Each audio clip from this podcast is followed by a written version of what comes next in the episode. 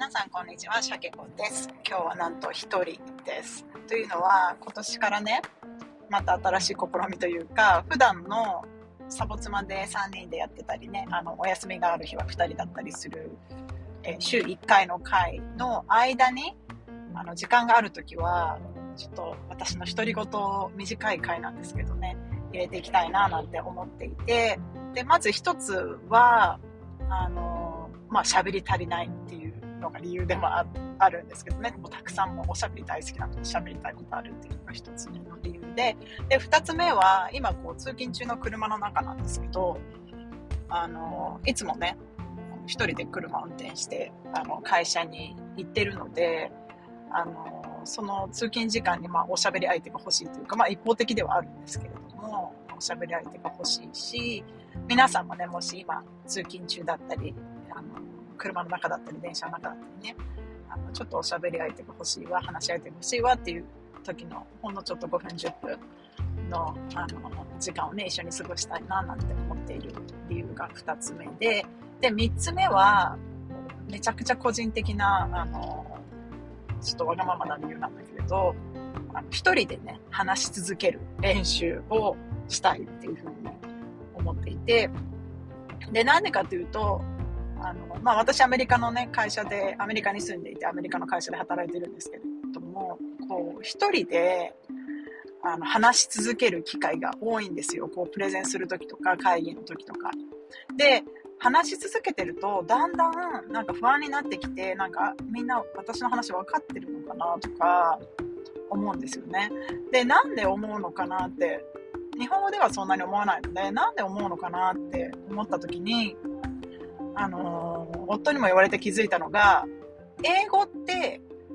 相づちが少ないんですよ、日本語に比べて。で、今日はその話をしようと思ってるんですけど、えー、そう、英語に比べて日本語で話すときは相づちを入れる回数が多いっていう話で、で、これ全然ね、多分気づいてなかった。まあ多分っていうか、まあ気づいてない時期が長くて、私。で、最初に、あの、気づいたのが、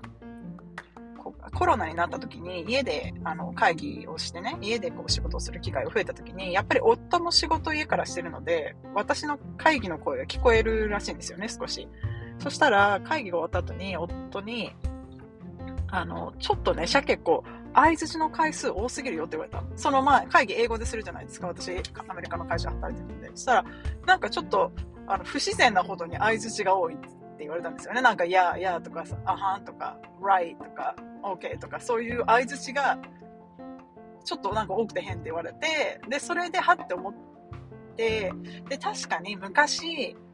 オーストラリアに留学してた時に、ホストマザーがなんかバスの乗り方かなんかを教えてくれた時に、なんか私の相槌が多かったみたいで、そこのホストファミリーの子供を、当時多分幼稚園ぐらいの子だったと思うんですけど、なんかなんでシャキ子はめちゃくちゃ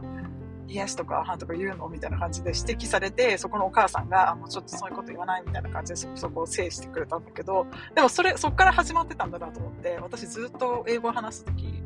話してきたとき多分相槌超多かったんだろうなと思って、で、それを思うと日本語って多分それが普通で、主人、うちの夫はね、あの、日本語も英語も喋るので、だから彼から言わせると、や、日本語ってそうだよ、相づちが多いんだよ、日本語はって、それが自然って言われて、ただ英語はそうじゃない。ある程度話を聞いた後に、あの、相づちを入れるとか自分のコメントを入れたりするんだよって言われて、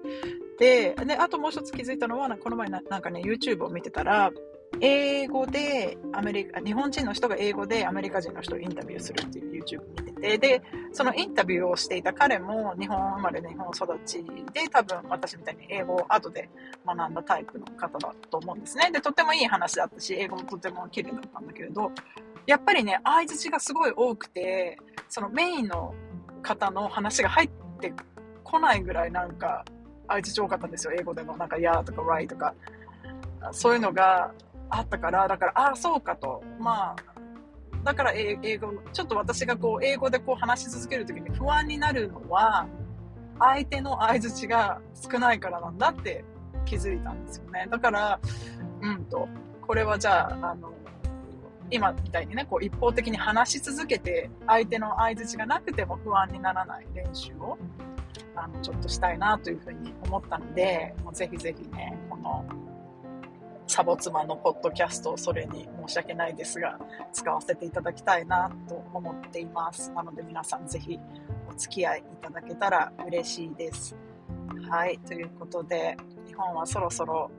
どうだろうね。もうお正月も終わってみんな会社に戻ってあ成人式もあったのかな？うん。